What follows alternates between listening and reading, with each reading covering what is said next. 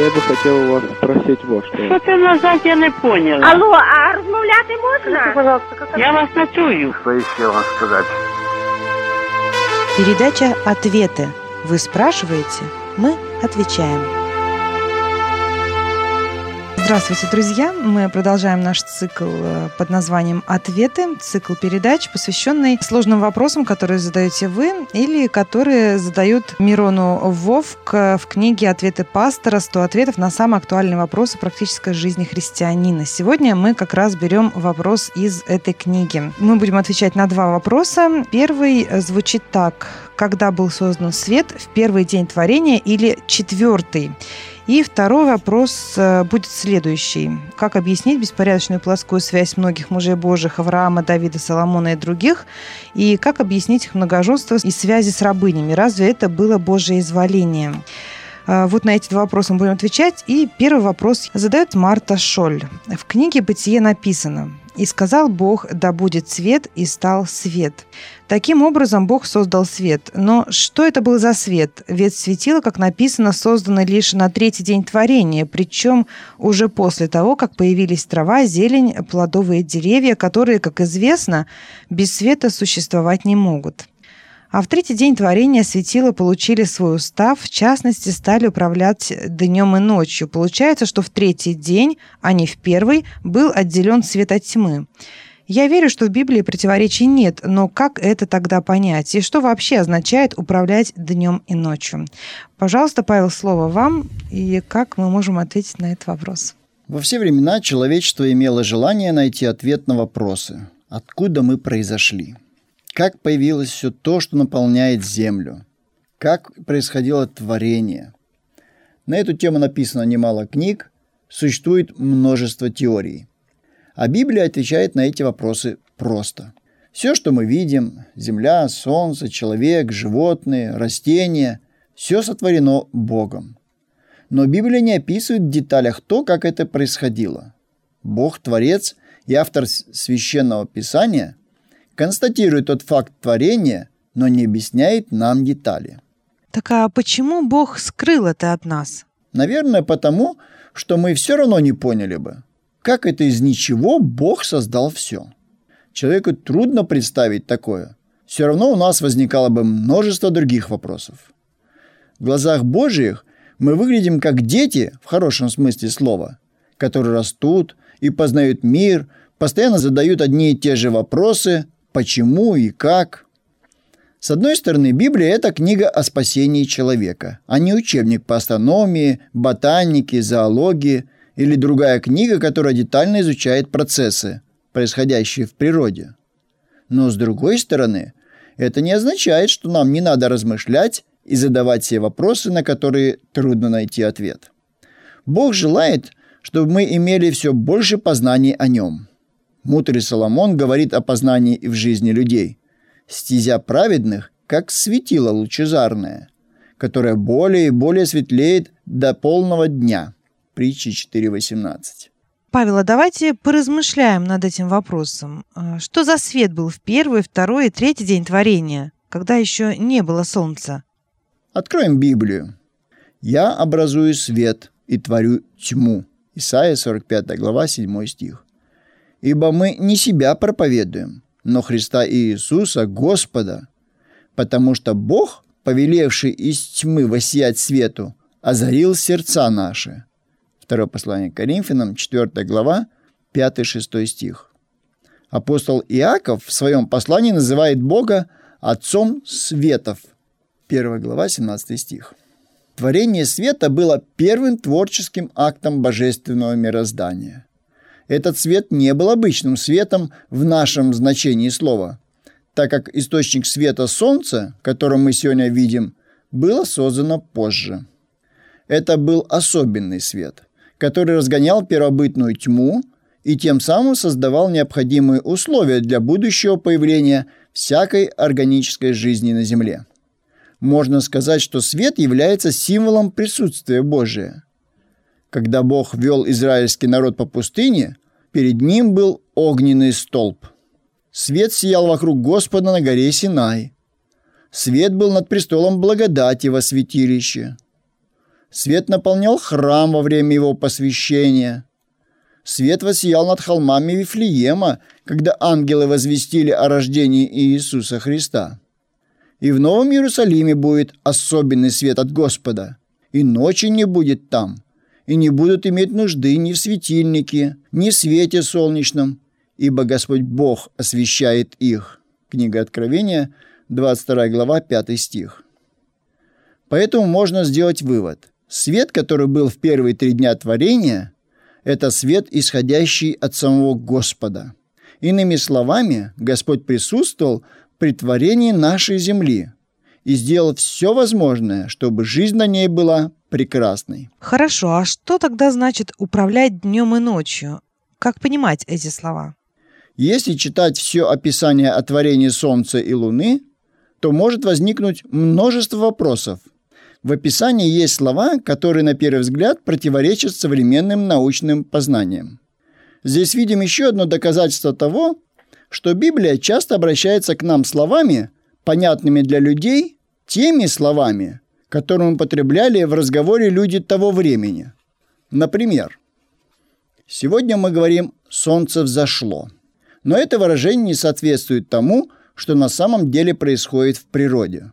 Солнце стоит на месте – это наша Земля вращается вокруг Солнца. А этим выражением мы хотим сказать, что прошла ночь и начался новый день. И это выражение понятно для нас. Когда Моисей писал книгу «Бытие», он использовал выражения, которые понимали его современники. А Солнце, Луна и звезды служили полезным руководством и указанием для земледельцев, пастухов, путешественников, моряков, Фазы Луны и положение Солнца стали служить знаками разделения года на месяцы, на времена года. Таким образом был составлен первый календарь. Когда мы размышляем о творении Земли, надо помнить слова апостола Павла. «Верую познаем, что веки устроены Словом Божиим, так что из невидимого произошло видимое». Послание к евреям, 11 глава, 3 стих. Вера в силу Господа помогает нам найти ответы на те вопросы, на которые не могут найти ответ люди, не признающие Бога.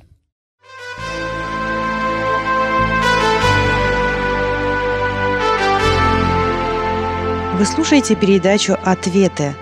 С нами в студии пастор Павел Везиков.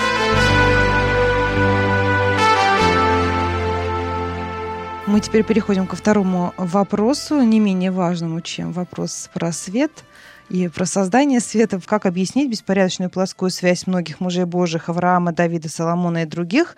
И как объяснить их многоженство и связи с рабынями? Разве это было Божье изволение? Пожалуйста, Павел, как можем на него ответить? Чтобы ответить на ваш вопрос, хотелось бы вкратце рассмотреть библейскую историю семьи. Где впервые в Библии мы узнаем о создании семьи – еще до грехопадения в Эдемском саду. Бог создал первую семью. Он благословил Адама и Еву для совместного проживания. Книга Бытие, 2 глава, 21-25 стихи. Бог создал для Адама одну жену. Благословил проживание только двоих. Брак является одним из первых даров, преподнесенных человеку Богом. Брак был одним из тех установлений, который Адам вынес за врата рая после грехопадения. Такой брак служит благословением и помогает сберечь нравственную чистоту и счастье человеческого рода. Он удовлетворяет общественные запросы и возвышает человека физически, умственно и нравственно. По своей идее и существу супружество с самого начала является соединением двух людей – Священное Писание восхваляет семейное счастье картинами, взятыми из единобрачия. «Жена твоя, как плодовитая лоза в доме твоем. Сыновья твои, как масляничные ветви вокруг трапезы твоей. Так благословится человек, боящийся Господа. Кто найдет добродетельную жену, цена ее выше жемчугов». Псалом 127, притча 31 глава, а также притча 12-19 главах. Брак – это хорошее становление, одно из немногих, что осталось у людей от Едема. Но грех полностью изменил нашу жизнь. Дьявол хочет разрушить все хорошее, что было создано Богом для людей. Действия сатаны коснулись и взаимоотношений в семье. Кто первый имел двух жен? Ламех, потомок Каина. Эти люди ушли от лица Господня. Грех все больше изменял жизнь людей в худшую сторону. Принес трудности, горе, переживания. И если смотреть на жизнь людей, которые имели несколько жен, это постоянные распри, соперничество и проблемы. Так было в семье Авраама, Бытие 16 глава, Иакова, Бытие 30 глава, и других семьях, 1 царств, 1 глава, 1-6 стих. Жены Соломона развратили его сердце. В старости он стал поклоняться иным богам и служить таким мерзостям, как Астарта и Молох. Всем своим чужеземным женам он разрешил поклоняться идолам, что было неугодно живому Богу. Третья книга царств, 11 глава, первые 9 стихов. Это привело к моральному и духовному падению Соломона. Один из самых могущественных монархов превратился в распутника, стал рабом других людей. Некогда благородный и мужественный, Соломон стал слабовольным и бессильным. Справедливость и великодушие, свойственные ему в начале царствования, сменилось деспотизмом и насилием. Бог предупреждал людей через Моисея, чтобы при выборе царя он не умножал себе жен, чтобы не разотилось сердце его. Уже после того, как народ израильский вышел из Вавилонского плена, примерно за 500 лет до рождения Христа, многоженство встречается все более редко среди народа Божия. А во времена Христа иудеи имели по одной жене. Христос, а потом и апостолы определенно установили первоначальное положение семьи как единственно правильное – в Евангелии от Матфея записаны слова Иисуса Христа. «Не читали ли вы, что сотворишь вначале мужчину и женщину, сотворил их?» И сказал, «Посему оставить человек отца и мать, и прилепится к жене своей, и будут два одной плотью, так что они уже не двое, но одна плоть». Евангелие от Матфея, 19 глава, 4-6 стих. И дальше мы читаем, что окружающие задавали вопросы Христу – Почему же раньше было по-другому? Почему Моисей разрешил разводиться? Христос указал на причину. Моисей по жестокосердию вашему позволил вам разводиться. Стих 7-9. Через греховные желания людей, через их невоздержание, по их желанию жить, как окружавшие их язычники, в жизни народа Божьего подошли неразумные изменения. Бог с сожалением смотрел на многоженство. Жители Земли сами должны были убедиться в том, что многоженство приносит проблемы. Поэтому апостолы в своих посланиях четко говорят о строении семьи. Каждый имей свою жену, и каждая имей своего мужа. Муж оказывает жене должное благорасположение. Подобно и жена мужу. Первое послание к Коринфянам, 7 глава, 2-3 стихи. В ранней христианской церкви на служение избирали людей, которые имели одного мужа и одну жену. Епископ должен быть непорочен, одной жены муж, трезв, целомудрен, благочинен, честен, странолюбив, учителен. Диакон должен быть муж одной жены, хорошо управляющий детьми и домом своим. Первое послание к Титу, 3 глава, 2 стих, 12 стих. 5-9 стих, Тит, 1 глава, 5-6 стихи. История создания семьи и ее дальнейшее развитие показывают, как люди привыкают к греху и отступление от советов Божьих считают нормальными.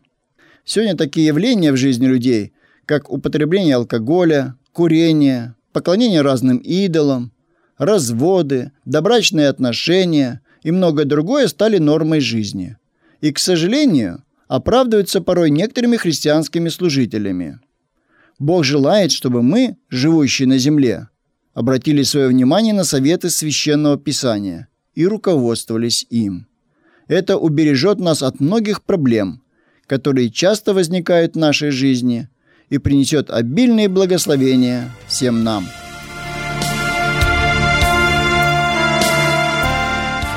На этом наша передача подходит к концу. Сегодня мы отвечали на два вопроса, представленные в книге Мирона Вовк «Ответы пастора». И вопросы эти звучали следующим образом. когда был создан свет, в первый день творения или в четвертый. И второй вопрос затрагивал проблему многоженства. Почему у ветхозаветных патриархов было много жен, а сейчас это крайне запрещено. В студии с вами сегодня был пастор Нарской церкви ЕХБ Павел Везиков, а редактор и ведущая передачи Арина Висолаускас. До новой встречи, друзья!